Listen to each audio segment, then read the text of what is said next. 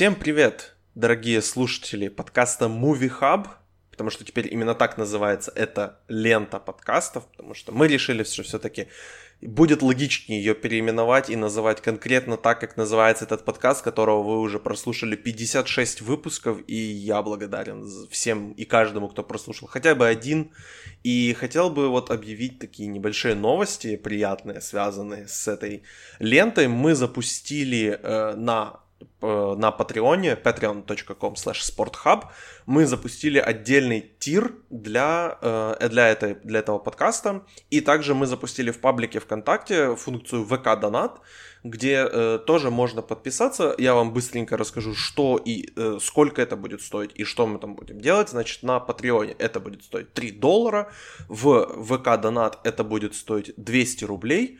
Э, что мы будем делать? Значит, э, точно будет ранний доступ к большинству подкастов ленты. Например, этот подкаст вы услышите в, день выхода и на основной ленте, и на, э, и на Патреоне, и на ВК Донате. Но вторая часть этого подкаста, она будет доступна Патреоном уже на следующий день, то есть 13 августа, а все остальные услышат ее через неделю. То есть, например, будут такие тоже окна, иногда будут окна там 2-3 дня, поэтому точно будет ранний доступ к подкастам.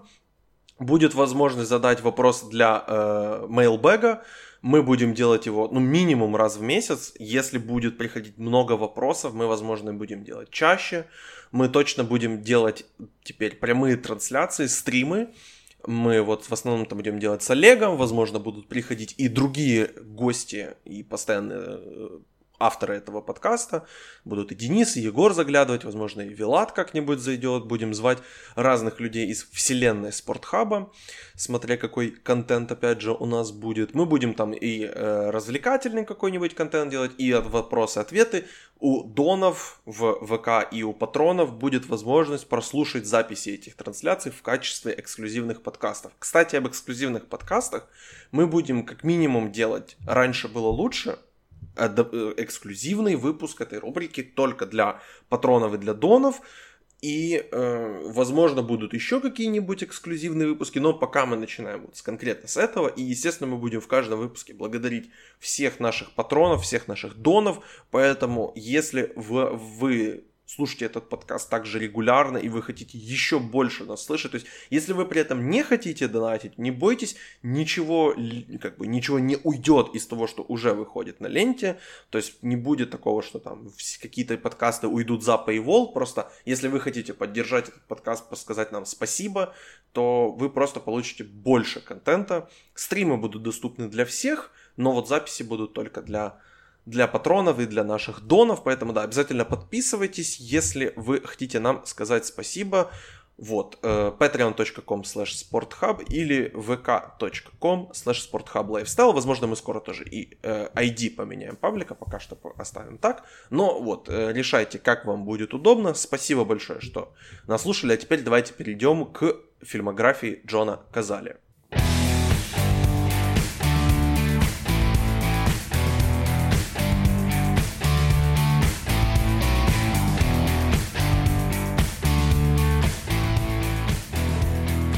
Всем привет, дорогие слушатели, с вами подкаст Movie Hub.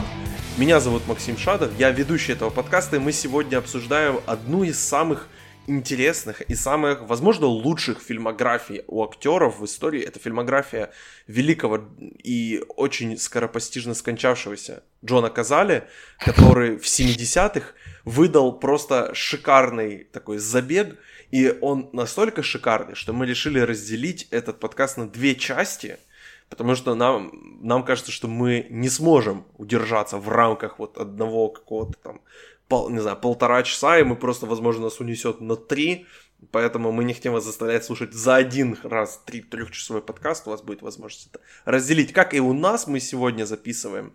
Первую часть нас, мы, вторую часть будем записывать в другой день. Олег, привет. Здорово. Олег, ты предложил эту фильмографию мне еще, да еще месяца два назад, мне кажется. И вот мы наконец-то к ней дошли. я ее предлагал, да, дошли наконец. Даже, даже 4 месяца. И вот как раз к дню рождения Джона Казали мы выпускаем наконец-то этот подкаст.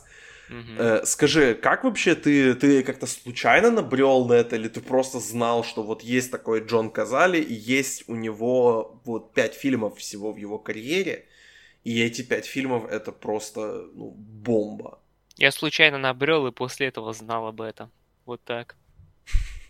Э, Это, ну это, блин, э, такая известная на самом деле тема, что единственный актер, у которого чистейшая фильмография из пяти фильмов, если не считать его старую короткометражку, которую, наверное, я один смотрел, это только три минуты. Ты посмотрел ее, кстати? The American Way. Еще нет, я думаю, что вот к завтрашней второй части этого подкаста я ее посмотрю, и мы там, я думаю, сможем обсудить. Ну, в хронологию мы уже не попали, потому что она вышла в 61 году, за сколько, за, два, за 10 лет до крестного отца, который... в Но котором мы сегодня в хронологию не попадаем, потому что мы сначала все-таки крестный отец, потом крестный отец 2 у нас сегодня, дилогия крестного отца, а фильм Разговор мы унесли на вторую часть. Ну да. Поэтому мы уже Ну, в хрон- о хронологии уже можно забыть. Переживем. Ну да, и тем более мы бы не стали обсуждать все эти пять фильмов сразу не только потому, что слишком много, еще это будет пере- перенасыщение контентом, потому что пять фильмов, которые попали в, в библиотеку Конгресса США, как, знач, как значимые фильмы э, для культуры Америки, пять фильмов, которые были номинированы, каждый, на Оскар, и из них три фильма выиграли этот Оскар, да? Три, не обманываю? Не 3-3, обманываю. да, все правильно. И, ну, это, это бесспорно чистейшая фильмография у актера, в принципе. Это нужно было сделать, и это будет легендарный выпуск. Два выпуска. Тут вообще no discuss. От- Тут отлично вопрос, ты планочку нам ли мы- зада- задал в самом начале. Мгм. Вообще не надеемся, что мы вас не подведем. Давай тогда начнем с... Сегодня мы, да, обсуждаем дилогию крестного отца, и мы Да. постараемся... Я думаю, что мы пойдем как-то в перемешку, но... в- Мне тоже так возмо- кажется. Возможно, мы сможем как-то отделить одно от второго, но это, в принципе, сложно. И, с одной стороны, сложно, с другой стороны, а зачем? Поэтому, да, если вы не смотрели, не читали э, книгу Марио Пизо, то вот выключайте, не слушайте дальше, потому что э, идите смотрите, потому что мы будем спойлерить сегодня все. Так что давай. Э, Крестный отец, Крестный отец 2, IMDb топ-2, топ-3. Кинопоиск, ну, чуть-чуть похуже, топ-13, топ-61. Вот, как бы, э, Мгм. зрители России как бы показывает себя даже здесь. Э, Ох уж эти зрители России. Да, но э, вообще, как, как вообще подступать к этому? Как, с чего начать? Не знаю, давай я тебе задам такой вопрос. Ты читал книгу? Я, за- я ее открывал. Я ее закрыл на странице, на страничке, на какой-то там, на 42 Потому что, не знаю почему. Мне было скучно, потому что э, мне даже как-то изначально «Крестный отец один не особо понравился. Вот так вот. И это, конечно, чувство ушло после того, как я его пересмотрел и немножко переварил. Потому что, ну, был такой не- нездоровый нигилизм какой-то в отношении этого фильма, что вот его поставили на второе место вообще и- из лучших фильмов в истории, и так ли он того достоин? Смотришь немножко, думаешь, что, ну, наверное, нет. Наверное, даже если бы какой-то такой здоровый топ составлять, ну, здоровый в смысле хороший, качественный топ, объективный прям, и в такой шу- топ, на котором, ну, первое место разделят фильмы где-то 20, и второе место разделит фильмов 30. Даже в таком случае «Крестный отец», ну, может быть, в нижнюю десятку пойдет, но и все. Вниз десятки первый. Но не более того. И Ну, мне сложно отвечать на вопрос, там, достоин, недостоин этот фильм то- топ-2. Это слишком сложный вопрос. да, давай не будем его вообще трогать, а просто как Да. по существу поговорим. И тут такая, такая, такой момент, э, о чем мы будем говорить по существу, если об, об этом фильме так много чего сказано. Ну давай попробуем, как минимум. Слушай, я, мне кажется, что как, когда вот речь касается таких э, фильмов, которые уже всеми засмотрены до дыр, всеми обсужденные до дыр, и просто все как бы знают, и этот фильм вошел в лексикон, то все, что нам остается к нему при- привнести к обсуждению этого фильма, это какой-то личный опыт. Это вот ли- личный, ну, ли- ну, как бы персонализировать это обсуждение, мне так кажется. Поэтому я бы не стал там вот пытаться как бы в аналитику, потому что, опять же, аналитики за последние, ну вот 72 года, сколько уже прошло, 40, ли- 40 лет, 50 лет прошло, уже было сказано, ну, ну просто масса. И, и мне кажется, если мы вот более с точки зрения какого-то персонального э, опыта будем заходить, то это будет более ценным, чем если мы будем там, не знаю, читать просто тривия на кинопоиске или на MDB и просто вот зачитывать интересные факты. Не, не будем. Мы и так все эти факты все знают, по большей части. А если не знаете, то знаете, где прочитать. Вот. Да. То как бы. Поэтому э, с, с, чего, с чего вообще ты хочешь начать?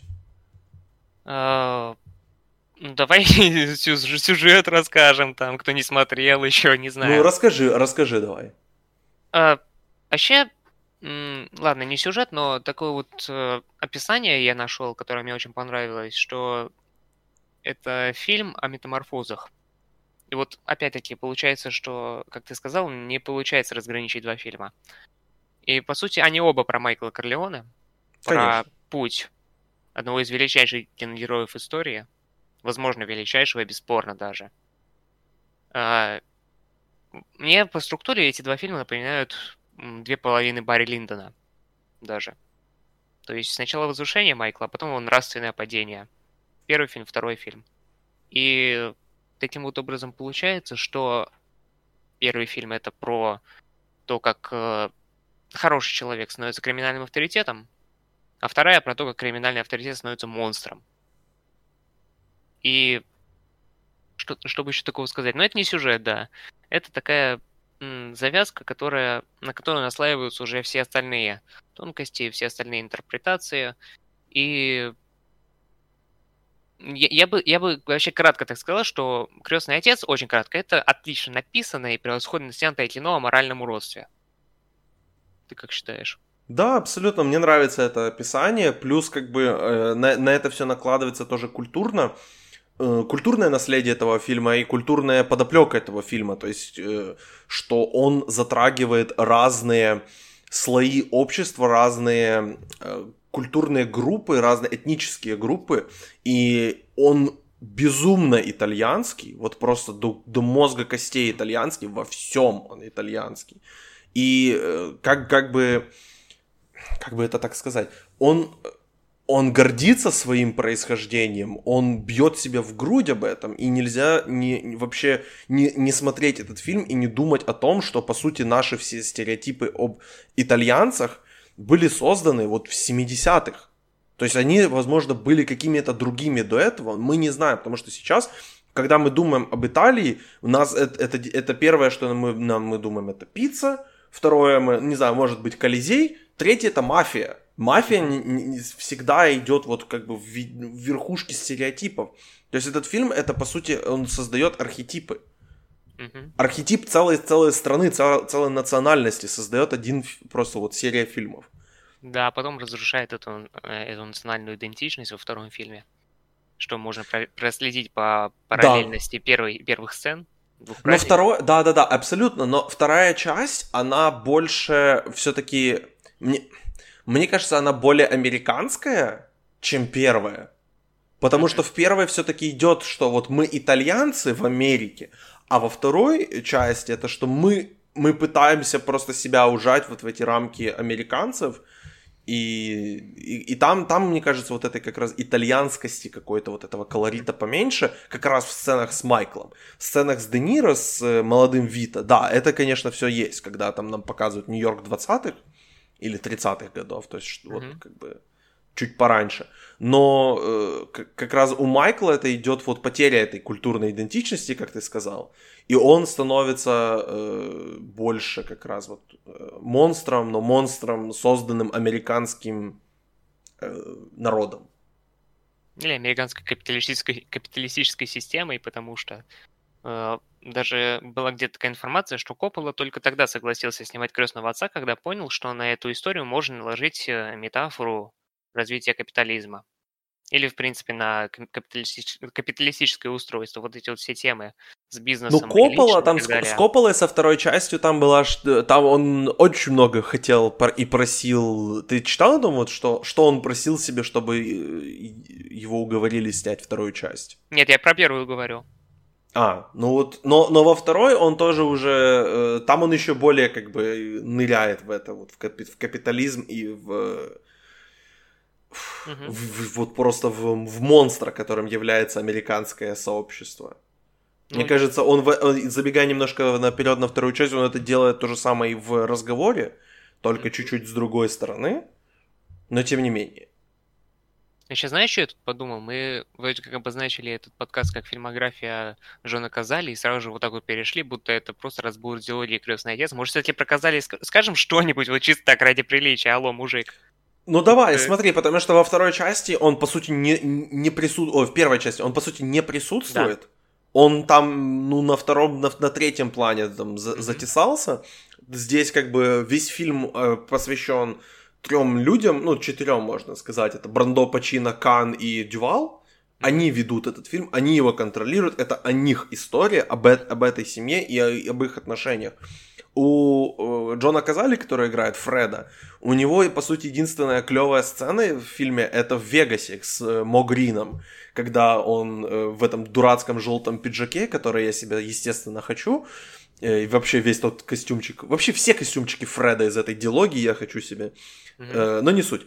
Это, по сути, единственная его яркая сцена, и да, он там интересный, он там, you can't talk to Mo Green like that, то есть он, он интересен, но он вот это вот закладывает, это зерно интереса, которое, понятно, потом уже процветает и расцветает и раскрывается. Ну, не единственная и даже не лучшая сцена, потому что сцена нападения на его отца, она помощнее будет, он просто там слов не говорит, он просто теряет пистолет и начинает плакать. Но это намного, ну, да. по-моему, сильнее, чем то, что было показано уже в Лас-Вегасе.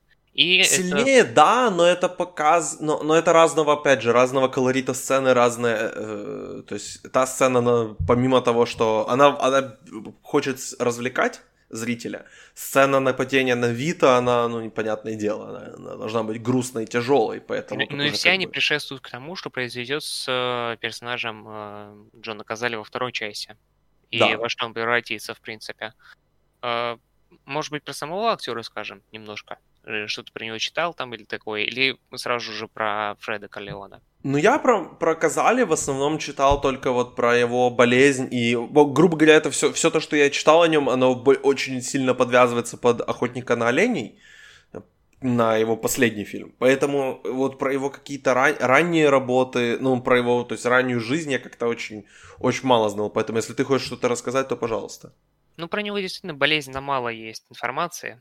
Я искал и я мало где искал, я искал какие-нибудь статьи в искусстве кино или в сеансе, ни там, ни там ничего нету. Я искал просто какие-то русскоязычные статьи, но в итоге сам, самым э, действительно информативным, самым каким-то объемным материалом была страничка на Википедии его, нежданно-негаданно. И как, какая-то история, которая больше подвязана на Мэрил Стрип, про то, как она пережила его смерть, и уже через э, в том же году, буквально, чтобы не сойти с ума, как она говорила, уже в, вышла с другого человека.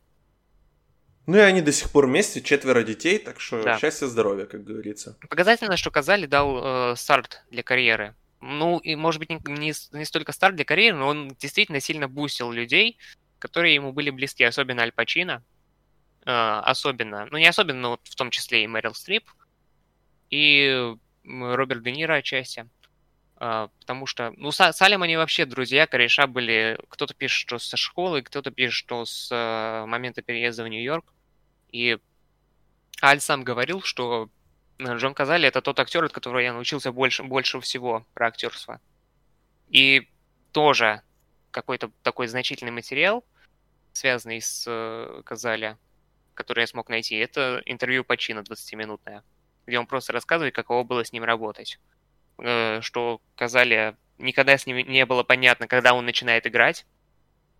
В том плане, что он настолько сживался э, в, в роли свою, что какие-то, собственно, актерская игра, она не, не разделялась э, с тем что, тем, что он говорит от себя, или с импровизациями и так далее. Потому что вот даже знаменитая сцена из «Собачьего полня», где Сэл, персонаж Казали, говорит, что он хочет Вайоминг, это тоже была эта самая импровизация. Но, но об этом уже в Собачьем полдне.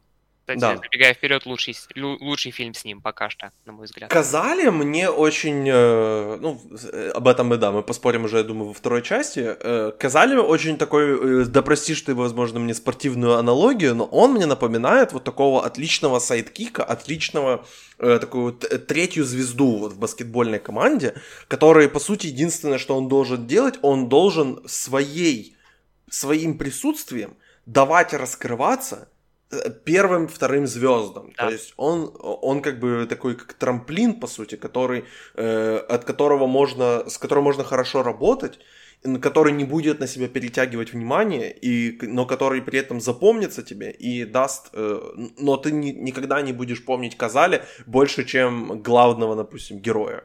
Да, про это тоже Поэтому- где-то, про это тоже где-то говорили. В цитата примерно такая Казали показал, что acting is reacting. То есть, э, ну, актерская игра, она всегда в реакции, по большей части. Или одни из лучших э, проявлений актерской игры э, состоят в реакции. То есть, э, когда на, главном, на главных ролях такие харизматы, как Аль Пачино или э, Роберт Де Ниро, то вто- второму плану в лице того же Казали э, остается только пок- по- показывать, эти, э, отражать от себя их э, харизму или что-то типа такого. И с этим он справлялся великолепно в там, где успевал, по крайней мере. Особенно во втором Да. крестном отце. Да, там, там вот сцена в кафетерии, это вот про банана дайкири, это, это вышка как актерской игры Пачино. Там Пачино вообще выигрывает э, тот фильм просто в нескольких сценах, он там каждый раз себя превосходит, такое ощущение, что уже лучше нельзя, и он все равно делает лучше. А Казали просто э, очень хорошо и как раз э, работает с ним как партнер, просто. Как вот человек, от которого можно, э, то есть с которым можно вести диалог, но который никогда не будет там перетягивать у тебя этот канат, и ты всегда, всегда его партнер будет э, на коне. Давай тогда э, кон- конкретно, может, не знаю, давай тогда с первого крестного отца начнем. Мгм. Э, Опять, я вернусь немножко к книге, вот тоже, поэтому я хотел бы вот персонализировать немного этот просмотр, потому что я «Крестного отца» впервые посмотрел лет 10 назад, но я посмотрел только первый час «Крестного отца», и я помню, что я тогда выключил и сказал, что я слишком молодой для этого, мне надо посмотреть это чуть там, пару лет пу- спустя. Ну вот пару лет вылилось в 10 лет, поэтому, полно- по сути, это был мой первый полноценный просмотр, хотя книгу я прочел, что странно, книгу я прочел, когда мне было лет 12, и мне почему-то показалось, что я не готов для фильма, возможно, там фильм говорил каким-то более, э, не знаю, сложным языком, потому что книга, как вот я с шоком выяснил, но она таким была бульварным чтивом, грубо говоря, то есть это такая мусорная книжоночка была. Пьюзо там не написал какой-то шедевр, который там, не знаю, на Пулицеровскую премию претендовал.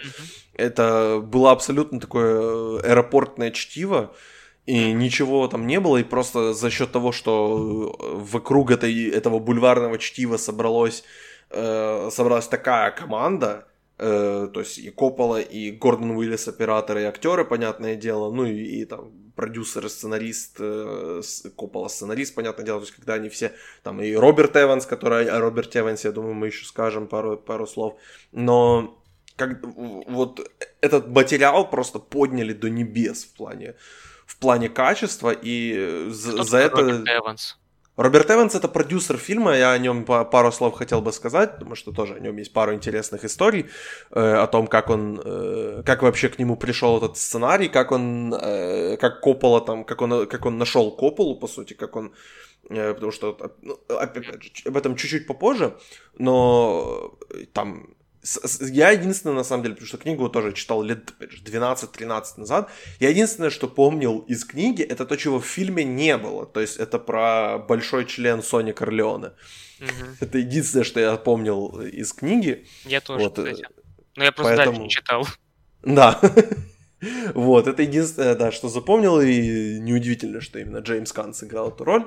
Но ладно, на этом заострять внимание не будем, раз этого в фильме тоже нет. Но немножко Э, несправедливо вот так вот нивелировать э, все зас- заслуги книги. Может быть, она, конечно, как ты и сказал, бульварная книжонка такая. В чем я немножко сомневаюсь, потому что бульварная книжонка не стала бы таким... Нет, она стала бы бестселлером такого уровня, каким получился «Крестный отец». Но ф- вполне возможно, что если бы она не стала бестселлером, то и «Крестный отец» не стал бы самым кассовым фильмом своего времени. до, до момента выхода «Челюстей». Может Ну, быть, кто-то да. не знал об этом, но «Крестный отец» был самым кассовым фильмом, как сейчас являются «Мстители» им. Ну да, но он заработал вот это 243 миллиона долларов в 72 году, там ну, по инфляции это явно сейчас больше миллиарда, и там, я думаю, что это там около пол, там, полутора, может, миллиардов, я в инфляции ничего не понимаю. Э, Ну, слушай, это как сказать, я не, ну, ну, не знаю, что что-то, если стало популярным, ну, это, это ты сейчас, мне кажется, э, споришь против самого себя, Мгм. потому что ты говоришь, что, ну вот, книга же была популярная, значит, она не была херовая. Ну, Нет, я не говорю об этом. Я говорю, что не нужно нивелировать э, влияние книги на коммерческий успех. Мне кажется, это сделал. Не, безусловно, но я имею в виду, что я, мне казалось, когда я ее читал в 12, мне казалось, что это, э, что это там книга, знаешь, типа как высокое искусство. А это, по сути, было такое... Учитывая, что Пьюзо вообще ничего не знал о мафии, он, Мгм. по сути, писал это и придумывал вот это все, то что, то, что было в фильме, это как бы очень много додумано, и на самом деле на тот момент в мафии не так все происходило, все эти процессы, э, то можно понять, что это как бы не стоит опираться на эту книгу, как на какой-то там, не знаю, даже там на, как на исчезнувшую Гиллиан Флинн, условно говоря, где книга действительно можно назвать ее высоким искусством, а не, ну, ну это, я, задаешься вопросом, можно ли теперь, э, если собрать крутую команду, можно ли экранизировать Дарью Донцову так, чтобы это действительно вышло очень круто, и это был действительно один из лучших фильмов в истории кино. Вообще, насколько это, блин, насколько это выходит, что Ты это так, так много странно. тезисов сейчас, ты так много тезисов сейчас скинул, что я не успею их э, все парировать. Я просто скажу, что я не согласен с этой фигней, которую ты тут пропагандируешь. И я ее даже не одобряю. Но крестный отец, он даже как А что я пропагандирую? наверное- Я говорю о том, что, Давай- кома- что, что Нет, нет, нет, дай я скажу, дай я скажу, я скажу. киноязык поднял этот материал до нового уровня. Вот и все. А мне, а мне не кажется, что он поднял его до нового уровня. Ну, мне, мне кажется, что это... Может быть, ты сейчас слишком грубо сказал, что книга так, такая бульбарная, и она на самом деле, ну, не, не, не Донцова, она немножко на уровень повыше. И «Крестный отец» как экранизация ей все-таки соответствует, потому что, да, он признан и вс- всеми и критиками, и профессионалами, и зрителями в том числе, но это в первую очередь зрительский хит, несмотря ни на что. И если бы он не был таким очень приближенным к народу, грубо э, говоря, с, таких аристократических позиций, если бы он не был таким приближенным к народу, то он бы и не получил такой, такой, такого признания. Но при этом это не такой э, приближенный к народу фильм, который хо- хочется за эту приближенность к народу как-то поносить, как у меня, например, работает с э, понятно какими фильмами по комиксам. Это просто достаточно не, не, не изысканный, с одной стороны, кстати. В этом, кстати, тоже проявляется определенный дуализм фильма, который вообще по, вс- по всему фильму вот так вот размазанная тема дуализма. То есть тут и добро, и зло постоянно противопоставляются с правдой и ложью, с личным и бизнесом.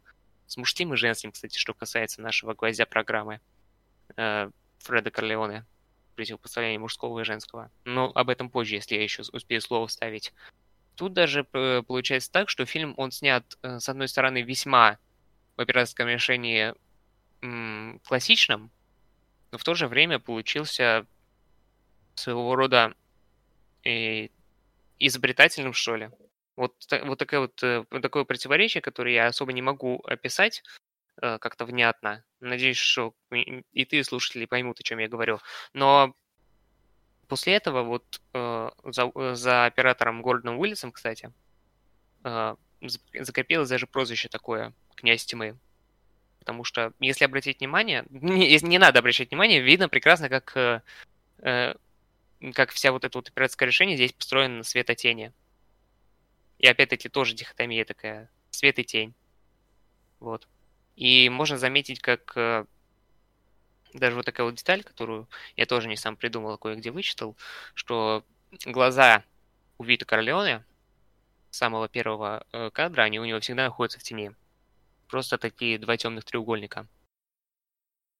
И со временем, со временем, те же, те же два темных треугольника образуются уже под глаз, э, возле глаз Майкла. А вначале он э, тоже смотрит на все такими широкими светлыми глазами. Вот.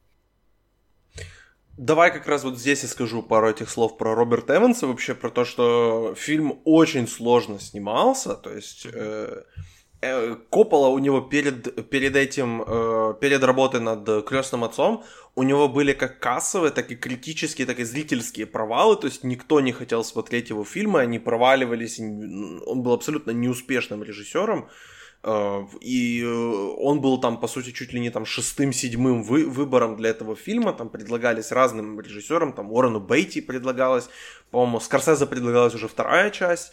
Первая часть еще предлагалась, если я правильно помню, Клин... не, Клинт Исвуд еще молодой был. Ну, в общем, там были какие-то такие более э, режиссеры, которым, если предложить этот фильм, то это был бы абсолютно другой фильм, вообще не тот, не тот что вышел.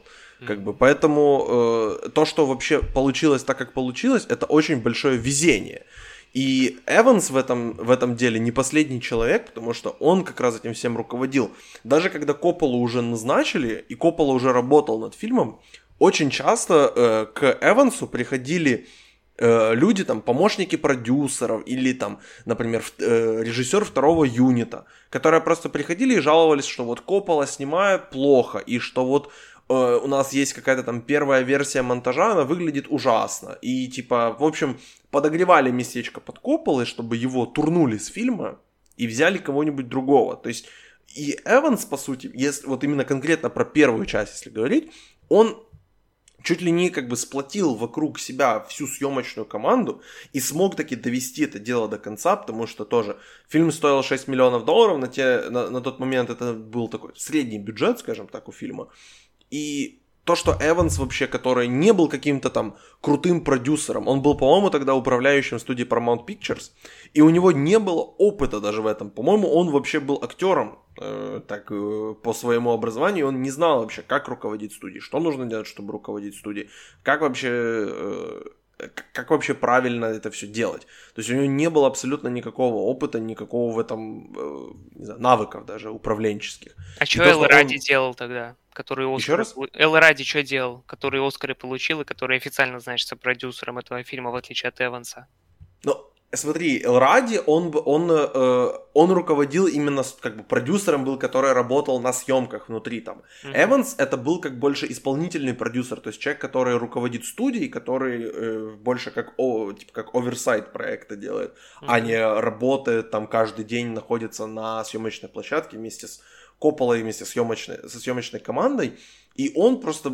Э, не знаю, волей случая умудрился сделать так, что студия Paramount, по сути, не, не вообще не уволила, не позакрывала это все и не, там, не сделала кучу перемен во время съемок и дала, дала реализовать человеку, у которого не было хорошего там списка, что, списка успехов, оно дало ему ре- реализовать его видение и вот это подтвердить его статус так называемого auteur, и позволило ему э, закончить то, то, что он начал, ну и как бы то, что в итоге это вылилось, это как бы все уже понимают.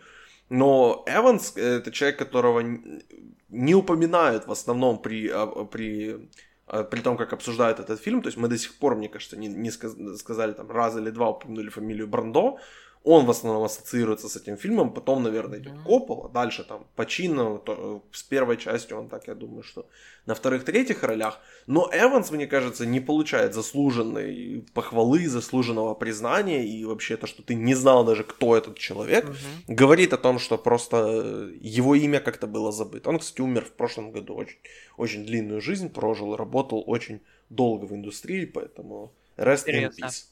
Интересно. Ну, ты нашел информацию, по крайней мере, которую не все знают. Вот. Это хорошо. Да, во, второй, э, во второй части там это уже, уже его, его задача заключалась в том, чтобы просто ублажить Кополу во всех э, возможных э, не знаю, во всех возможных способах, то есть дать ему деньги на съемку э, разговора, дать ему деньги на то, чтобы он э, режиссировал, э, что там он, балет в Сан-Франциско, по-моему, режиссировал, э, работал там где-то пару месяцев. То есть, короче, он там просто себе выдвинул такой рейдер, который, я не знаю, Филиппа Киркорова такого нету сейчас.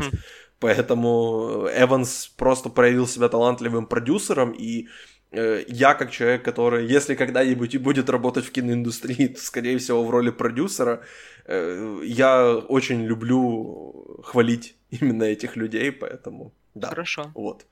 Э, давай, э, давай немножко вот поговорим как раз более детально, может, по каким-то любимым моментам угу. крестного отца, потому что я считаю, что сцена свадьбы итальянской э, в начале это чуть ли не одно из лучших э, вообще опенингов первых там 30-40 минут фильма, когда нам... Вот здесь есть чуть-чуть, конечно, экспозиции, но mm-hmm. да, даже то, как она была представлена, учитывая, что это, по сути, нам идет нарация, ну вот конкретно я говорю про историю о Луке Братце, mm-hmm. которую нам, ну, просто рассказывает Аль Пачино. Ну, это при этом все равно сделано настолько интересно да. и завораживающе, что это не выглядит как нам просто сбрасывают тонну информации. Нам не говорят, что там Лука Братцы такой, а Вита Корлеоне такой. Нам просто рассказывают как пример истории, где они проявляют свои какие-то качества. Которые... А мне наоборот так именно показалось, что экспозиции слишком много, и поэтому я не смог пересмотреть этот фильм раньше, еще до того, как мы назначили вот эти вот за- записи этого эпизода. Где-то полта- полгода назад я не смог именно вот из-за этого досмотреть, потому что ну нафиг, наверное, так и дальше будет. И Пачино действительно в открывающей сцене говорил очень много. И говорил именно таким тоном, который я от кино не люблю. Когда он просто сидит и рассказывает, что было. Это, ну, очень-очень неприятно было, в общем. Ну, да, да, я не скажу, что это там прям какая-то самая сильная сторона фильма, конечно, но мне вся эта сцена, вся эта секвенция, где нам просто рассказывают э, и показывают что вообще, чем занимается Вита Корлеоне, чем занимается эта семья, кто к нему приходит, как к нему приходит, что ему говорят люди, как с ним ведут себя люди разных э, должностей, разных амплуа, разных э, не знаю, э, слоев общества и должностей, как ведет себя Вита Корлеоне со своими подчиненными, что он, как он это делает, то есть это мы дадим Клеменца, это мы дадим туда, туда отправь Фреда с этим сделай то, туда отправь Тома, то есть вот это вот как бы иерархия его семьи, это все за счет того, что нам не было конкретно, просто не сел человек, не объяснил, что там Лука, братцы, это там энфорсер, он ходит там, убивает людей, этот человек делает то, этот человек делает то, то есть из-за того, что нам это показали, это выглядело интересно. Даже из-за того, что это показывали в виде как бы текста, в виде диалогов, это не было какой-то каким-то там визуальным повествованием, но э, учитывая то, что это не было сделано, опять же, напрямую рассказано, а было просто как показан типичный день из жизни такой вот криминальной семьи, это, мне кажется, было сделано талантливо и интересно. Да, но мне все равно кажется, что лучшая сцена, нам, нам вообще лучшая сцена всего фильма это концовка, очевидно. Концов... Ну, под концовкой ты имеешь в виду монтаж, э, крещение Майкла, или ты имеешь в виду э, ну, да. сцену, сцену в саду перед этим, которая... Нет, всю, всю концовку не там, где, э, собственно, э, Вита умирает от рук внука, когда он его лейкой убивает насмерть, а, а, а собственно, вот этот монтаж когда все переиграли, и вот опять-таки показывается это, этот самый дуализм, когда человек э, Э, уже становится окончательно э, мафиози, и он продолжает себя убежать путем э, вот этих самых католических обрядов. Он, он показывает, что вот я, я верующий человек, значит, я хороший человек. И параллельно этому происходит вот эта вот фигня, которая у них описывается чисто как бизнес, вовсе не личное. А личное у нас вот. Мы тут, мы, мы тут младенца крестим. Ну, да, эта сцена, конечно, тоже безумно, безумно сильная, безумно классная, учитывая то, как она перекликается с... Э, ну, по сути, как идет продолжение того, что было в этой сцене, идет во второй части. Mm-hmm. с тем, как это рассказывает этот еврей, с которым бизнес ведет, о котором мы обязательно еще скажем, потому что очень, очень важный для меня один момент есть связанный с ним, mm-hmm. но это чуть-чуть чуть-чуть попозже. Мне очень нравится вот эта сцена в саду. Она интересна тем, что ты знаешь, кто ее написал? Кто? Что написал не Коппола. А кто? Ее написал Роберт Таун. Сценарист, а который э, он выиграл Оскар за Чайнатаун. Mm-hmm. У него еще три номинации есть на Оскар. Это тоже известный, известный сценарист э, и писатель. И вот он один из тех, которые, то есть в 90-х, по сути, в нулевых таким стал Тарантино, который, че там, и Уиль, э, Уильям Голдман тоже такой, то есть люди, которых приглашали просто написать какую-то одну mm. сцену. Понятно. Или там две сцены написать какие-то классные для фильма, где вот чуть-чуть что-то нам не хватает, нам нужно вот еще что-нибудь, и вот приглашали таких сценаристов как раз там переписывать, дописывать что-нибудь. И вот Роберт Таун как раз это одна из его самых известных работ, то, что он написал конкретно одну эту сцену в саду, где Вита говорит, «Я не хотел этого для тебя, Майкл. Я, я, я не этого для тебя хотел. Вот это очень классная сцена. Мгм. Просто как вот идет, по сути, в этой сцене как передача власти, и это, это сильно. Да, тоже хорошая сцена. Мне очень нравится тоже секвенция, где Майкл убивает э, э, мента продажного, тварь продажную и Мгм. этого и э, бандита турка. О- тоже вот вся эта секвенция, она мне очень напомнила, я где-нибудь это где-то это прочитал или услышал, но мне она очень напомнила окно во двор Хичкока.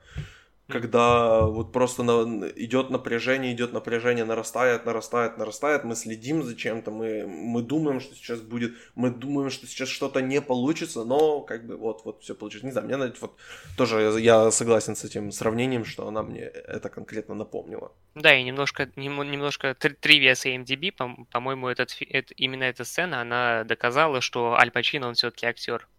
Доказала продюсерам, которые не верили и говорили, какого хрена он ни хрена не играет. И я тоже спрашивал, какого хрена ты ни хрена не играешь? Примерно до этой же сцены. В итоге... Но да, он- знаешь, вот, вот, вот по поводу Пачино, я думаю, что мы, в принципе, можем о нем поговорить сейчас, или ты хочешь больше о нем во второй части? Но мне кажется, что во второй части он уже начал. Да, ну просто вот Аль Пачино в первой части это просто... Он, он играет очень тихо, очень спокойно, и это так непривычно, учитывая, что я знаю в основном такой средний старый период Пачино, где у него все происходит на максималках, учитывая, что здесь он, особенно в первой части, он сдает назад, он дает, э, не дает волю эмоциям, и он играет все очень так спокойно, subtle, вот это слово мне очень нравится. Э, э, Ну, во э, второй этого я части- не ожидал Во второй части он еще более сал. И это, Да, и но- это но- страшно, но- блядь. Это да, но во второй части у него есть сцены, где он ходит, орет на людей, у него есть вот это вот максимальное подкручивание почина, особенно в сцене, с, э, где Кей ему говорит об аборте. Там прям он подкручивает максимально. Там это надо, Я, естественно. я, но кстати, там- на этой сцене вообще смеялся, потому что это уже пошла какая-то Санта-Барбара, по-моему, в этот момент. Ну, немножко, да, есть такое чуть-чуть. Да. Это было тяжело воспринимать. Вроде как э, женщина плачет, мужик то- тоже такой офигевает, в- так- такое ощущение, я реально был смотрел Санта-Барбару. И это, это даже немножко подпортило впечатление, но, к счастью, потом э, параллелизм фильма, на который я обращал внимание, параллелизм, параллелизм двух фильмов, он все-таки поставил как-то, э, вернул в колею и говорит, да, очень круто, что эти фильмы, два, два фильма так круто пересекаются. Вот, кстати, ты не задумывался о том, чтобы как-нибудь вот после просмотра этих двух фильмов посмотреть э, вариант теленовеллы? Нет, не думал. Мне кажется, что это вообще будет не, не лишнее, потому что вторая часть из-за этого точно раз, разорвется в клочья. Учитывая, что теленовелла, она начинается с полутора часов молодого Вита, потом продолжается первым фильмом, потом продолжается тем, что осталось от второго фильма без молодого Вита, потом третий фильм. Ну, к черту. Второй фильм им- именно тем... Нет, третьего крут- фильма нет в теленовелле, он же, она же вышла в 70-х тоже. Да? Ладно, Да-да-да. ладно. Ну, ты не думаешь, вот как чисто для эксперимента попробовать посмотреть? Нет, потому что не надо разрушать второй фильм вот таким вот образом. Потому знаю, что... Я как-нибудь для эксперимента бы, может, попробовал. С другой стороны, я не знаю, насколько я часто буду в своей жизни пересматривать вторую часть, но об этом чуть попозже. Просто потому, что она намного тяжелее. Вот то, вот то, чего я не ожидал от первой части Крестного Отца, это то, что она будет веселая. Потому что это реально будет фан-фильм. Я не ожидал весьма. этого. Я думал, что это будет как и... То, то есть я думал, что вся диалогия будет как вторая часть, такая вот тягучая, медленная, которая тебя вот разрезает просто по- по- пополам и, и вот всаживает вот нож в сердце просто с разных сторон. И, и, и там вся, вся диалогия, как э, слова Пачина в адрес Фреда, что ты, ты разбил мне сердце Фреда. Вот я думал, что вся диалогия будет такая. А первый фильм это реально веселый криминальный фильм. Я не ожидал того, что будет такое. Я немножко запутался в начале фильма, кто где, кто кого предал. Это, это было немного... Я так потерялся там в персонажах, но во второй части это с этим еще хуже, потому что все итальянцы на одно лицо, поэтому как Мгм. бы э, с этим очень, очень было сложно. Я предлагаю здесь, не знаю, две минуты сказать про персонажа Дайан Китон и Талия Шайер. Я не знаю, если что-то Ну о них да, сказать, я что- еще сказать, потому что я уже упоминал, ну, в контексте Фреда, почему ты упоминал женское начало, потому что, ну, Фред, он по большей части женственный. В самом некрасивом случае, в самом некрасивом понимании этого слова персонаж этого фильма после женщин, потому что в этом плане фильм, он даже, не, не скажу, что устарел, он такой э, традиционно католический, прям, прям, прям Мел Гибсон э, на, на 95% всего лишь, потому что Мел Гибсон на 100% это будет слишком. Но женщина тут, она либо мать и жена, либо истеричка. Ну, либо Кей, которая еще на э, где-то там на, на первых сценах для Майкла еще что-то еще, еще что-то значит в каком-то таком плюс-минус равноправии, что они как-то там как, как, пара выглядит, и в том плане, что никто ни над кем не доминирует, хотя я не знаю, нам не показывали. Но, в общем, так. И очень, очень сексистский фильм в этом плане получается. То есть э, э, сестра Майкла, э, женщина, которая выходит, э, выходит замуж в, в начале фильма, она ну просто ничего не делает, кроме как орет постоянно. Персонажа какого-то более-менее нормального и интересного она превращается уже во второй части.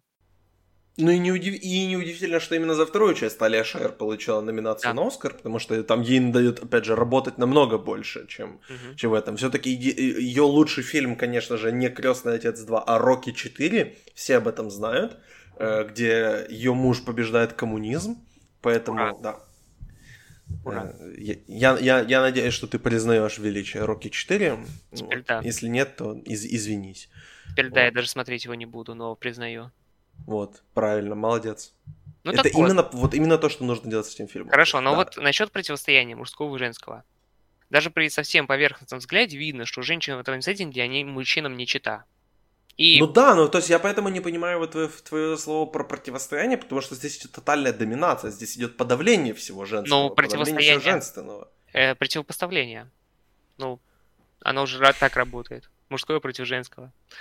Ну э, да, там даже, даже в сцене, где э, э, приходит вот этот Джонни Фонтейн, певец в первой части к Брандо, и Брандо на него орет, что типа «You gonna act like a man!» Вот это mm-hmm. вот делает, трясет его за плечи, и что типа «Ты плачешь, почему ты плачешь, ты что, ты что девочка?» Вот это вот как бы... Mm-hmm есть все-таки, я, я все-таки не вижу это как противопоставление, а скорее как подавление всего женственного. Знаешь, и... противопоставление и подавление это не взаимоисключающие вещи, поэтому окей. Ну окей, можем, можем, можем и так сказать. Ну так вот, собственно, женщины в мире крестного отца, они либо истерички, либо матери, к которым нужно относиться с почтением. Но в, держать их в курсе какого-то семейного бизнеса им все равно ни к чему.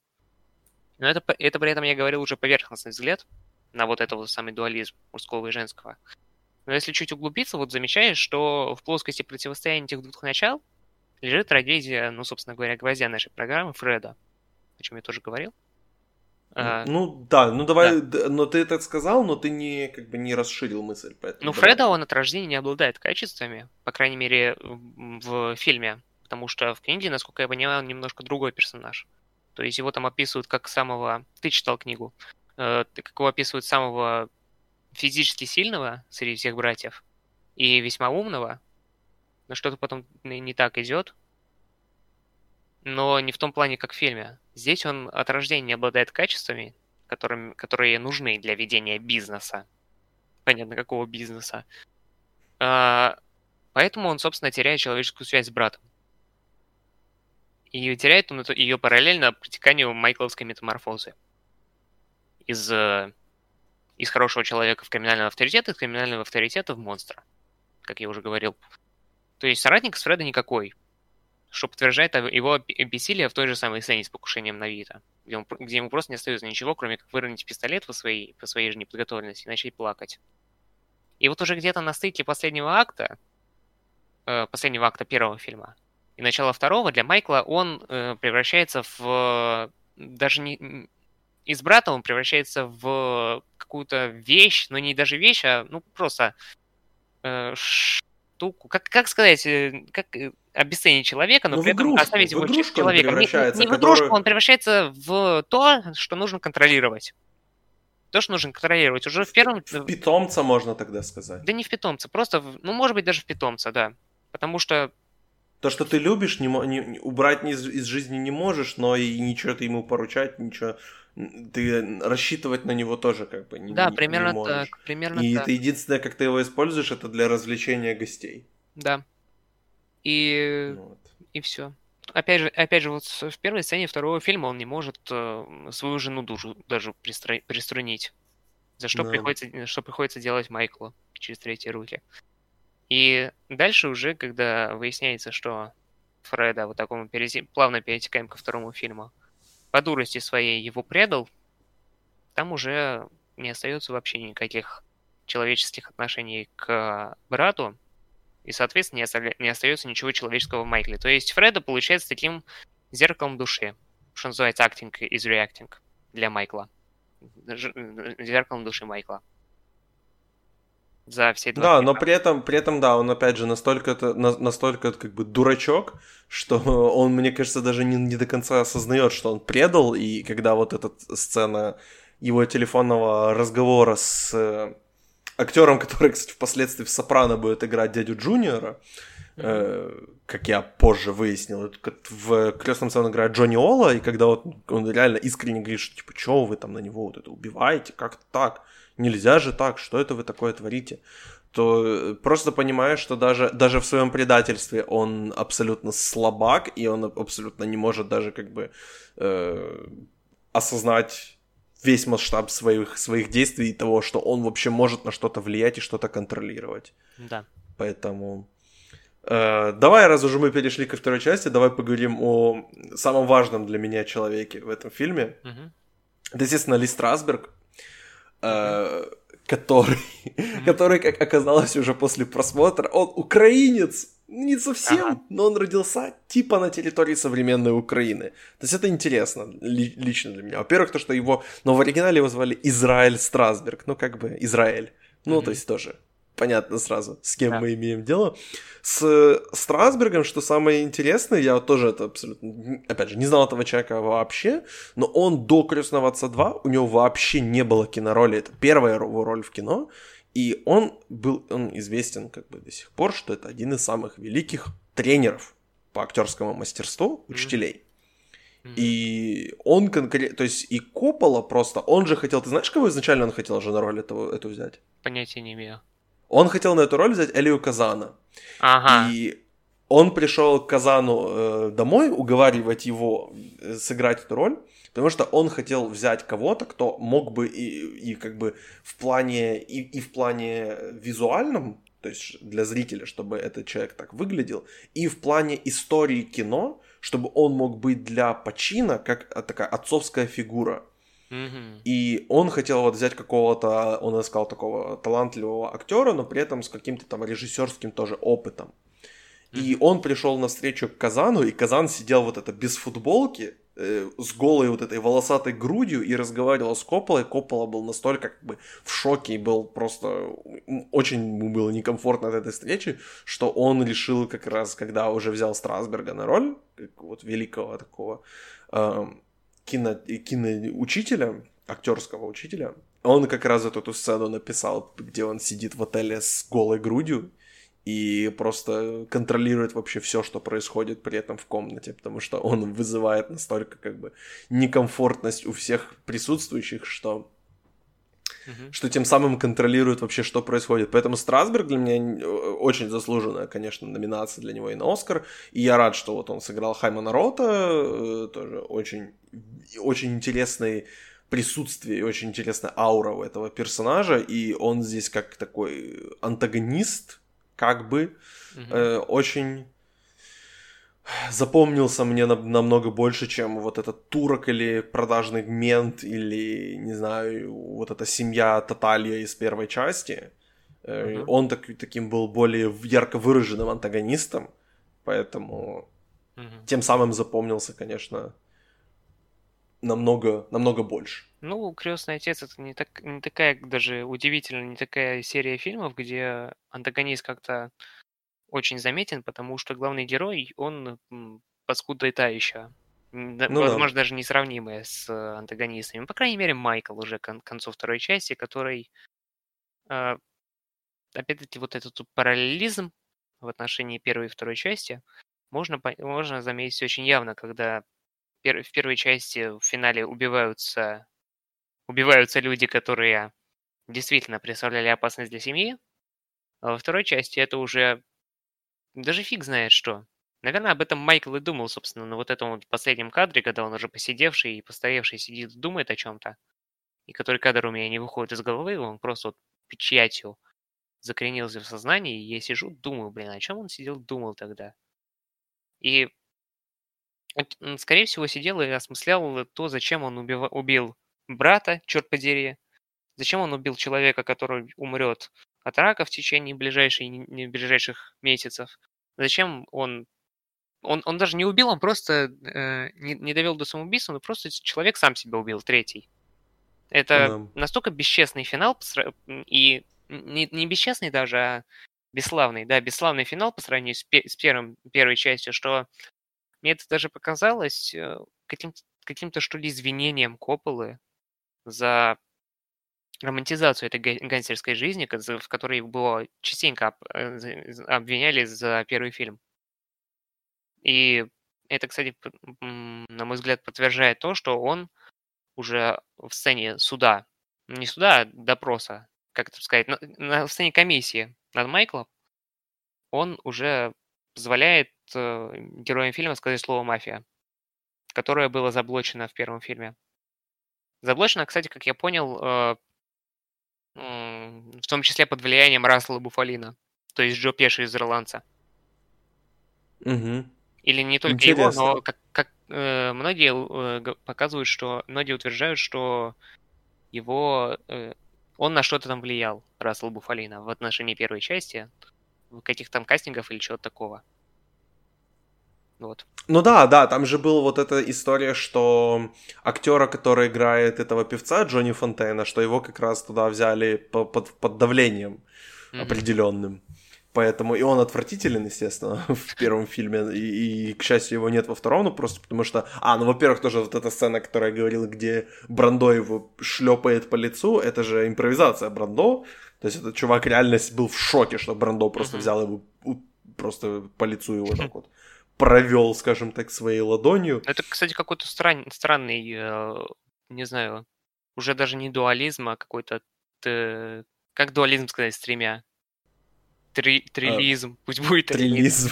Трилизм, когда э, персонаж, э, э, собственно, певца играет э, человека, которого нужно вот, вот таким вот образом подсадить в, по плату на какую-то большую роль в кино.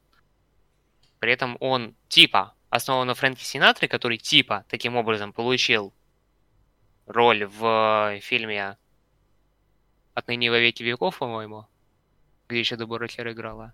Да, и при этом еще, при этом еще, это оказывается, что сам актер, который играет этого персонажа, которого нужно посадить, сам актер тоже был подсажен, сука, мафиози.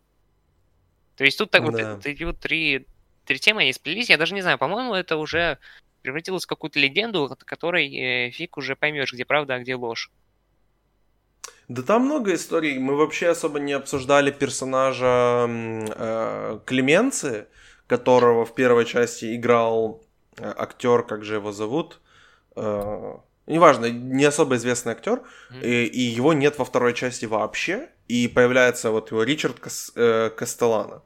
И во второй части появляется актер Майкл Гатса, который играет нового персонажа, но по, в оригинальном-то сценарии этим персонажем как раз был Клеменца, то есть это просто переписали под, под нового персонажа весь сценарий, потому что по слухам, опять же, тут, короче, смотря кого ты слушаешь, э, Коппола говорит, что это актер э, требовал, чтобы он писал сценарий к своим сценам, и он был очень против того, что, собственно, персонаж как бы типа там вот что-то как-то, типа как предал в семью, что типа никто бы не поверил, что Клеменца мог предать семью.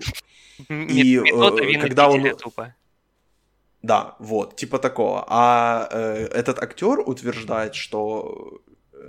А, ну вот, собственно, он, он, нет, смотри, он утверждал, что он выбыл из роли, потому что он не верил, что персонаж может предать семью, а Коппола э, его хотел, его прогнал, потому что тот, он сказал, что тот требовал писать сценарий к своим сценам. Mm-hmm. То есть, как бы, опять же, обросло легендами, кто кому поверить сложно. Тут так, актер, кстати, тоже скончался достаточно быстро, по-моему, тоже от рака. Он, по-моему, где-то в 80-м, 82-м году умер. То есть он тоже долго не прожил, к сожалению. Ну, я даже в какой-то мере рад, что он выбыл из фильма, потому что Клеменца, он таким был больше орудием, у него не было какого-то своего как такового персонажа, он э, более даже яр, ярок здесь во, втором, э, во второй части, потому что его играет, во-первых, Бруно Керби, что тоже очень, очень забавно, известный, опять же, актер. Mm-hmm в отличие от Майкла Кастеллана. Ну и Майкл Гатса, который в, врывается, играет э, Фрэнки, э, Фрэнки Five Angels, и который тоже зарабатывает номинацию на Оскар, и вот этот персонаж, у него есть что-то, вот что цепляет, что его выделяет да. на фоне остальных каких-то мафиозных, э, вот этих э, так называемых гунс, то есть вот таких каких-то бандюг, он чем-то выделяется, у него есть вот эта харизма, вот это вот... Э, вот это какая-то такая безалаберность, но при этом ты не можешь его там дать ему свободу какую-то, но при этом ты не можешь с него спускать глаз. То есть вот он более такой сложный персонаж, как в принципе и вторая часть более сложный фильм, чем первый. При этом, ну, мне первый нравится больше. Но об этом мы, я думаю, скажем уже под конец. Mm-hmm. Что во втором тебе тебя больше привлекает, чем в первом? Мне больше понравилась его искренность. Ну, в том плане, что я, я все-таки придерживаюсь этой позиции, которую уже высказал, что по большей части это, вторая часть это извинение за романтизацию гангстерского кино. Поэтому оно мне больше нравится, потому что он, э, собственно, Коппола уже показывает, что, ребят, этот фильм про уродов, моральных, конченных. Просто взять и не надо так, вести себя так же, как они. Не, ну, не нужно жить по таким понятиям. И немножко страшно даже, что я когда смотрел какие-то отрывки из, э, из фильмов, из первого из второго смотрел на Ютубе, люди как-то поддерживали все действия Майкла, все действия Вита. Хотя Вита ничего особого не делал, но тут тоже такой спор, он бы, интересный спор, делал бы Вита те же самые вещи, которые делал Майкл, если бы э, Вита, собственно, попал на такое нелегкое время, которое досталось Майклу. Ну, в общем... Ну, слушай, Вита-то тоже досталось нелегкое время. Ему досталась Великая депрессия, а потом Вторая мировая. То есть, как бы, это было его период. Да, но его, но его никто там не подставлял. Таким образом, как подставляли Майкла. Ну, в общем, не, не уходить, чтобы далеко от предыдущего вопроса. Я уже от него ушел, я, я опять забыл, о чем говорил, черт подери. Ну, я, и, ты, ты вот говорил, что да. тебе Майкл Гатс, его персонаж, был, он больше нравится, что он вот более такой честный. Ну, не, не конкретно этот персонаж, второй, второй фильм. А второй фильм, да. да. Угу. Второй фильм более, более честный, именно вот потому что он перестает романтизировать. Вроде бы все сказал, но к чему-то вел. Наверное, не, надеюсь, что ни к чему страшному особо. Ни к чему важному. Э, я вот по поводу второй части, мне, у меня возникло такое ощущение, вот если с первой части я смотрел, что это как выглядит, был такой более, такой более, не знаю, цельный фильм, что ли. Вторая мне показалась такой более эпизодированной. Да, в первой части был вот этот отрезок в Италии, который мне, если честно, не очень нравится.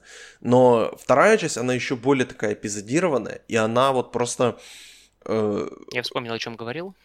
А, да, она, в, она вот вкручивать нож в сердце. Ну давай, перехватывай мысль, заканчивай то, что ты Да, это, это, это важно было, потому что вот я, см- я смотрел э, комментарии под э, сценами из фильма на Ютубе, и люди по большей части говорили, что Майкл все правильно делал.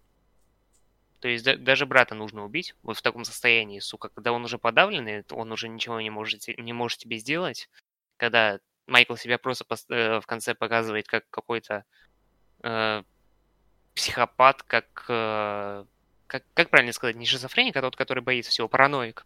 Как параноик-психопат просто берет брата убивает, который ну, уже полностью... Его... тоже можно. Ну и мизантроп. И полностью в его, в его власти человек, он уже ничего не сделает, он все, что может, это грустненько время от времени ездить э, на рыбалку с его сыном. И все. И он даже вот этого, он даже этого не может уже допустить. И люди это оправдывают, постоянно сравнивают с понятиями тюремными, которыми, по которым живут некоторые люди до сих пор к ужасу моему. И описывают, что, ну, в целом это правильно, черт подери. Ну, нужно как-то, нужно берега держать. Или как-то так. Это... Ну, мне кажется, смотри, э, тут есть разница в том, что ты одобряешь что-то, и в том, что ты понимаешь, почему какой-то персонаж действует так, как он действует. В том-то и дело. Что я, вс... я, я, по крайней мере, всегда пытаюсь смотреть кино так, что я э, как-то понимаю скорее, что люди делают, я никогда не пытаюсь это их одобрять. Я не пытаюсь отождествлять себя с персонажем и как-то их чем-то э, поддерживать именно в каком-то разном плане, или наоборот отвергать потому что это, ну, какой-то примитивный взгляд, во-первых, на кино, во-вторых, примитивный взгляд э, в принципе. Потому что, вот, вот опять-таки, это может показаться, как вот Мединский говорил, вот эту вот, эту вот э, дичь в, в стиле «если вам нравится Джокер, то почему вам не нравится Олег Соколов, который расчленил девушку и выбросил в мойку?» Но можно, можно вот, э, если вглядеться, что люди пишут, ты понимаешь, что люди, им не просто нравится Джокер, они бы, они бы поступили точно так же на месте Джокера. Некоторые. Ну или не на Джокера, но, по крайней мере, на месте Майкла Корлеона. Что, сука, страшнее, чем Джокер намного. Ну да. Да. Слушай, ну вот пытаться понять психологию человека из э, нашего региона это очень сложно, учитывая какое у нас тоже прошлое, учитывая, опять же, о русских иммигрантах и вообще о русских людях мы еще поговорим во второй части, потому что ну, охотник, э, охотник на оленя, по сути, во многом об этом. Мы это еще мы это еще обязательно обсудим. Вот я закончу мысль по поводу эпизодичности, потому что вторая часть мне действительно из-за того, что она очень вот это прыгает между эпохами и показывает вот какую-то параллельное, то есть становление Вита и падение Майкла, и показывает просто, насколько как бы в глазах Вита, в, вот в том, что он делает, есть какая-то надежда, есть какая-то какая-то правильность, что вот он помогает людям, и параллельно мы видим, что Майкл все делает только просто, чтобы помогать себе, и он ушел от э, какого-то вот такого сообщеского мышления своего отца, где отец строил какую-то коммуну по, параллельно с тем, как он зарабатывал деньги нелегально, естественно, и тоже понятие Вита Корлеона, что вот, э, если возвращаться к первому фильму, что там торговая, там проститутки и там, не знаю, торговля оружием или что у них там было, это, это нормально, а вот э, там, что там, наркотики, это уже плохо, это перебор, да. это нельзя, это, это, это плохо. Это тоже странные, конечно, понятия, как это, как, как, почему мафия это так видит и почему это тогда казалось чем-то как бы понятным, для людей. Это, Там, кстати, это еще мне... такой момент вот по поводу того, что я высказал. Вел, вел бы себя Вита так же, как вел себя Майкл во второй части, если бы ну просто поменялись они во вре- временными рамками отец и сын. Момент вот с этими самыми наркотиками на заседании в первом фильме э, боссов мафии очень странный, потому что м- Вита не комментирует никак вот эту вот м- сейчас абсолютно уже э, сейчас показать вот эту сцену в Твиттере, все охренеют просто. Да, знаете, эти черные, они вообще не люди. Мы просто можем им наркотики продавать. И да. латиносам. Детям, главное, не продавайте. На черных похеру. Вот э, и Винта при этом ничего не говорит после этого. Он, он, конечно, после этого встает, и э, свечи на, его, на фоне его головы образуют этот нимб, и он что-то там говорит, что-то, что показывает его как вау какой он э, добропорядочный гражданин по сравнению с ними, но тем не менее, был, был ли, э, что у него было в голове вот именно в эти моменты, или, и стоит ли вообще как-то облагораживать его персонажа по сравнению со всеми остальными? на этом самом Ну, абсолютно нет. Я, я, я, конечно, не, согласен с тем, что абсолютно, они там все, короче, такие мрази, твари и, в общем, это. Поэтому, да, я согласен, что вторая часть в этом плане разрушает вот какой-то романтизм, но она разрушает в тех моментах, когда нам показывает именно Майкла Корлеоне. В сценах с Де Ниро, молодым Вита, мы все равно видим этот романтизм мы все равно видим, как вот он становится, почему вообще появляется семья Корлеона, как она образовывается, как решает проблемы вида. То есть его решением проблемы является убийство человека. Там не попытка, там, ну понятно, что там договориться уже пытались. То есть его решение, то, что меня прессуют, э, меня хотят взять деньги, это убить человека, который просит у меня эти деньги. Да. Ну, не знаю, опять же, в этом есть какой-то романтизм, в этом есть, что типа вот этот человек, который просит деньги, он вот такой плохой, разоделся вот это свое белое, думает, что он такой вот это вот классный. Нет, мы вот ему покажем, мы вот это включим, что нельзя нас поставить на колени, нельзя у нас деньги брать, мы просто хотим там, что он там, ковры, коврами торговал, ну вот коврами мы хотим торговать, mm-hmm. картины они там продавали, я уже не помню. Но, в общем, ну, насчет, романтизма, тоже... насчет романтизма, вся вот эта вот прошлая часть свита, она снята специально в такой манере, которую, не, не совру, которую попозже уже примут э, в... Не примут, а э, возведут в абсолют в фильме «Дни жатвы» в операторской манере. Снимать э, фильм в так называемый «Золотой час», чтобы создать такое ощущение сновидчества какого-то или старой эпохи. Ну, старую Америку и, и сновидческую Италию, я их так определяю, в, э, в сюжете, э, в сюжетной линии Вито во второй части, именно показывают вот таким вот именно ностальгическим образом. И ностальгия еще не раз упоминалась еще и в первом фильме, э, в плане, вот раньше все, раньше было лучше и так далее. Да, это я согласен. И и, собственно, вот эта вот линия, она демонстрирует, что да, вот так вот раньше было действительно лучше. Трава была золотой вообще. И, и все было красиво. Э, да. Иисуса, Иисуса везли, и он деньги раздавал. И... Вообще, снимать «Золотой час» это нормально, это делает вот и «Крестный отец 2», это делает «Дни жатвы», это делает моя девушка в Инстаграме, она тоже снимает все mm-hmm. только в «Золотой час», поэтому как бы я считаю, что это три столпа вообще, вот, по, по примеров операторской работы, снима, снимание в «Золотой час». Ну, тренд начался Но... именно с «Крестного отца 2», если верить материалам, которые я читал. Ну, слушай, это, кстати, интересный момент, что это реально выглядит как какой-то, знаешь, там молочный сон, что это выглядит как будто это другая жизнь, и мне очень нравится, что в конце второй части мы не видим ни Де Ниро, ни, э, э, ни Брандо, хотя Брандо, насколько я знаю, была отснята сцена, где он появляется, но в итоге потом решили сделать так, что его там мы не видим, и он просто присутствует как какая-то фигура, которая э, там мелькает над этим всем делом, и вот э, в, тот момент, когда происходит вот такое как столкновение молодого Вита и, и там, вернее, уже Вита, который постарел, и молодого Майкла, вот это столкновение эпох и первых двух частей, вот этот дуализм тоже о том, что ты говорил, э, вот эта финальная сцена, она очень-очень-очень красивая, и она нас просто возвращает и приземляет, и говорит, что нет, э, ребята, все, все есть так, как есть и что мы можем думать, что по понятиям решается все так, но в, как бы, в реальном, в кавычках, мире это все происходит чуть-чуть по-другому. Мы вообще не поговорили, мы практически не поговорили про актеров, давай, я в первую очередь хотел бы начать с... Uh, давай с Пачино начнем, потому mm-hmm. что он все-таки в основном сияет здесь вот в двух фильмах. Да. Uh, я слышал, что такое вот мнение, что Пачино во второй части Крестного отца это лучшая актерская работа вообще всех времен. Э, Ты согласен? Всех времен не знаю. Всех времен. Ну тут э, нужно, нужно быть готовым, чтобы вспомнить какого-то актера, который лучше Пачино сыграл во, второй, во втором фильме, и я до сих пор под впечатлением его, его дьявольскости, чтобы как-то судить об этом. Но если... если ну, ты можешь я, привести в пример своего пацана э, Мифуны, например. Мифуны, он не такого типа актер, чтобы его сравнивать. Мифуны, он вообще, он как этот самый... Как обезьяна, за которой очень весело смотреть. Это не, не такой реалистичный стиль. Если мы рассматриваем как э, в плане реализма, то Майкл намного сильнее персонаж, чем любой из персонажей Мифуна. Вообще любой. Как бы я не любил Мифуна.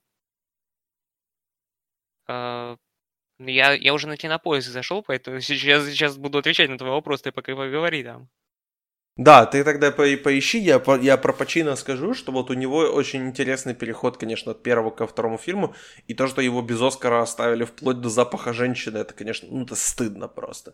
Как вообще, э, и то, что Пачино бойкотировал прошло, этот Оскар 70, э, получается, 73-го года, потому что его не номинировали в первом плане, его, по-моему, во второй отправили, его это очень сильно оскорбило, я не понимаю почему. Э, я вот даже сейчас проверил, кому он проиграл, потому что действительно, не знаю, не то что стыдно, но это странно, как э, такая реально сильная работа, кого могли посчитать сильнее, Арт Карни за фильм Гарри и Тонто. Ну, вот так вот. Арт Карни был Ну, сильнее. все, уже не лучший в истории. Уже не лучше, да. В тот же год был номинирован Джек Николсон Чайнатаун, mm-hmm. да, Дастин Хоффман Лени и Альберт Финни Убийство в Восточном экспрессе. Ну, слушай, вообще, отвечая на твой вопрос, мне далеко ходить не надо. Мне Питер О'Тул в Лоуренсе Аравийском нравится намного больше. Мне Дэниел Дэй-Льюис mm, нефти ну, нравится намного больше. Мне Хоакин Феникс и, и этот самый Дастин Хоффман, боже. Филипп Сеймур Хоффман нравится намного больше в мастере. Ну, не намного, но они составляют ему конкуренцию, скажем так. Майкл Крайони, он в верхней десятке пока что, если я на, на, на скидку так скажу. Почина, да, почина. Нам, нам с тобой на самом деле очень, очень как бы везет, что мы это оцениваем, не учитывая третью часть, которую mm. я не смотрел, ты не знаю, ты ее тоже не смотрел, нет, да? Нет, пока нет. Вот, поэтому мы, учитывая, что мы это оцениваем без третьей части, нам это, скажем так, не туманит, э, не, не туманит взгляд, не портит впечатление и вообще не мешает смотреть. Поэтому в этом плане, на самом деле, это, это даже нам играет в плюс. Ну, насчет э, актерской игры, мне кажется, там все-таки претензии были к дочке Копполы по большей части. И хорошо. В третьей части, да, но все равно там как бы, э, ты же понимаешь, там все равно есть... Э, там все равно есть э, вот этот вот э, туман, вот этот вот эта буря, которая является третьей часть, и со всеми, при этом у нее куча, опять же, куча актер, э, куча номинаций на Оскар, куча признания среди критиков и даже зрителей. То есть у нее так кинопоиски 7,9, но это много относительно. Mm-hmm. Понятно, не сравнить там, с э, первой и второй частью, но тем не менее, это все равно достаточно высокие рейтинги. То, что ее просто не любят многие зрители в Америке, это интересный контраст, поэтому я думаю, что мы как-нибудь сделаем подкаст про третью часть, но сейчас не о ней. Все-таки для меня, э, даже несмотря на величайшую работу Пачино, для меня самое интересное вообще во всей этой идеологии работа это, конечно же, Де Ниро. Просто потому что Де Ниро, мало того, что он э, выучил итальянский для роли, и э, у него всего там что 8 слов или 8 предложений на английском сказано. То есть он mm-hmm. практически вся роль на, на итальянском у него. На языке, на котором он не говорил перед съемками фильмов. Во-вторых, то, что он вообще мог, мог сыграть в первой части роль охранника вот этого Полли, и хм. там э, чудом вообще там у него наложились какие-то съемки, он вынужден был отказаться от роли в первой части, и что потом он в итоге играет молодого, э, молодого Вита, это тоже просто везение. И третий факт, это то, что Де Ниро изучал Брандо 4 месяца, он смотрел все его фильмы, он ходил на его спектакли в, на Бродвее, он просто изучал все манеры, все движения Брандо, чтобы воссоздать и сыграть, по сути, э, вот молодую версию именно не там какого-то героя на бумаге, а именно молодую версию Брандо. И то, что человек смог так хорошо скопировать и так хорошо передать, каким мог быть Брандо, если бы он там в 25 играл роль Вита Корлеоне, это выдающаяся просто работа, и я очень рад, что Де Ниро был вознагражден Оскаром именно за эту работу. Угу. Я думаю, что это, да, это самая сильная актерская работа в «Крестном отце». И в первой и второй части. Аль Пачино лучше, но мы не будем в этом спорить. Окей, договорились. Э, по Дювалу давай скажем, потому что я, во-первых, сперва, когда смотрел первую часть, не узнал, что это Дювал, и я просто посреди фильма понял, что у меня лицо знакомое, пошел проверять, это реально молодой Дювал. Я такой, я тебя знаю только как деда, я, я не видел вообще, как ты в молодости выиграл, выглядел, поэтому это меня очень очень сильно удивило и позабавило, но Дювал здесь, я не сказал бы, что у него одна из самых, самых таких ярких ролей, но у него очень такая вот э, крутая роль такого марионеточника на заднем плане, который руководит многим, но при этом руководят и им тоже. То есть вот такое э, среднее звено марионеток, мне это понравилось как именно Том Хейген построен, ну и Дювал, естественно, привносит свое какое-то вот это э, стоическое присутствие, которое позволяет ему управлять и где-то привносить эмоцию, где-то наоборот выглядеть просто быть камнем, и вот это его умение подстроиться под, э, под требования сцены и под требования его актерского партнера по той сцене, это э, заслуживает об- обязательно похвалы. Ты что-то по Дювалу хочешь сказать, или может еще кого-то из актеров хотел бы По выделить? Дювалу, ну мне вообще не хотелось бы никого из актеров выделять. Ну, Тут, ну, не конкретно, да, но ты знаешь мое отношение к актерам. Мне кажется, что тут Да. э, актеры выделяются конкре- кон- кон- конкретно таким образом, что, э, чтобы показать важность персонажа. Ну, вот те, те, которые выделяются, те показывают важность. То есть Пачино, Брандо, Де Ниро, Кан выделяются. И, ну, в том плане, что харизматитель или не харизматитель. Еще выделяется Лу- Лука Брази, местный Да. Боба Фетт в исполнении Лени Монтаны, по-моему. И все. Остальные тут просто, так скажем, отличный подбор актеров, которые именно что на своем месте. Это не, это не такой э, ансамбль, где кто-то, т- где э, внимание перетекает от одного к другому. Тут внимание концентри- концентрировано, мон- монополизировано несколькими лицами. Поэтому, ну, выделить Джеймса Кана можно было, потому что в первой части он играет э, самого порывистого персонажа, по крайней мере. Это тоже можно назвать каким-то хариз- харизма- харизматичным типом. Казали не получается выделить, кро- кроме, как та- кроме тем, что сегодня его день рождения, лол. Вот, вот так вот, блин, обидно.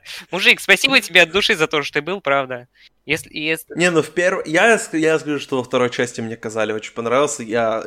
Мне не хватило его, конечно, в номинации на втором плане. Там, честно, можно было всю категорию мужская роль второго плана собрать из актеров этого фильма. Там вот просто добавить Дювале, Дювала и Казали и просто вот этих пятерых всех из этого фильма э, вместе с э, Де Ниро, э, Страсбергом и Гатса. Это, был, это было бы, мне кажется, бой, просто красиво, справедливо и лучше, лучший способ отметить невероятный каст этого фильма, да, который оперирует за счет определенных альф, но даже люди, которые помогают этим альфам как раз быть альфами на их фоне, заслуживают признания и отметки какой-то.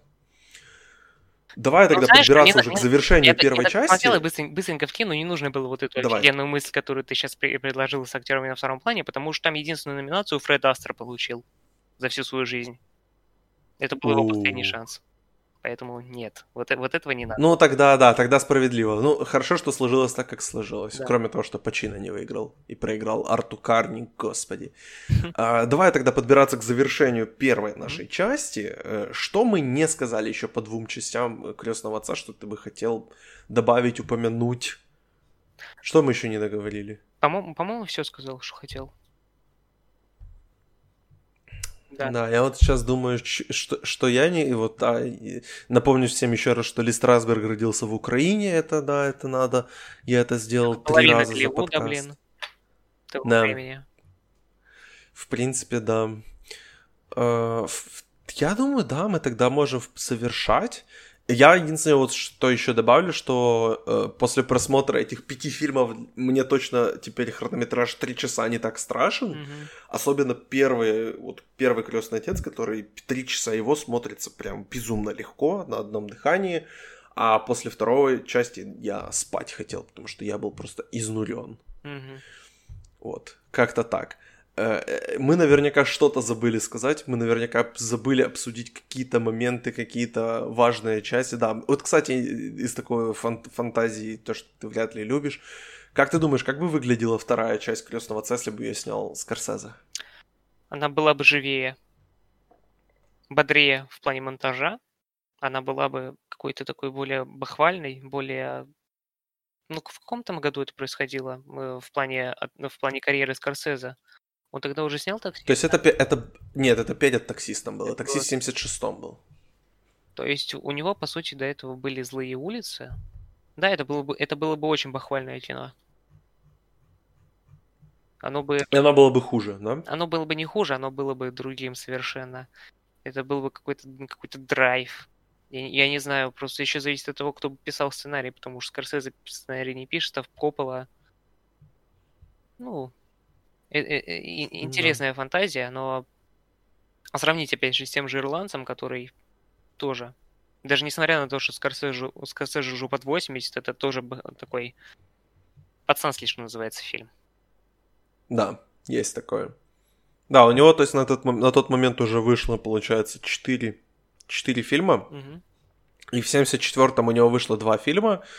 Итало-американец, ну, это, я так понимаю, какая-то короткометражная, либо короткометражка, либо документальный фильм. И Алиса здесь больше не живет, э, который многими фанатами Скорсезе считается там, один из самых недооцененных фильмов. Надо будет как-нибудь посмотреть обязательно.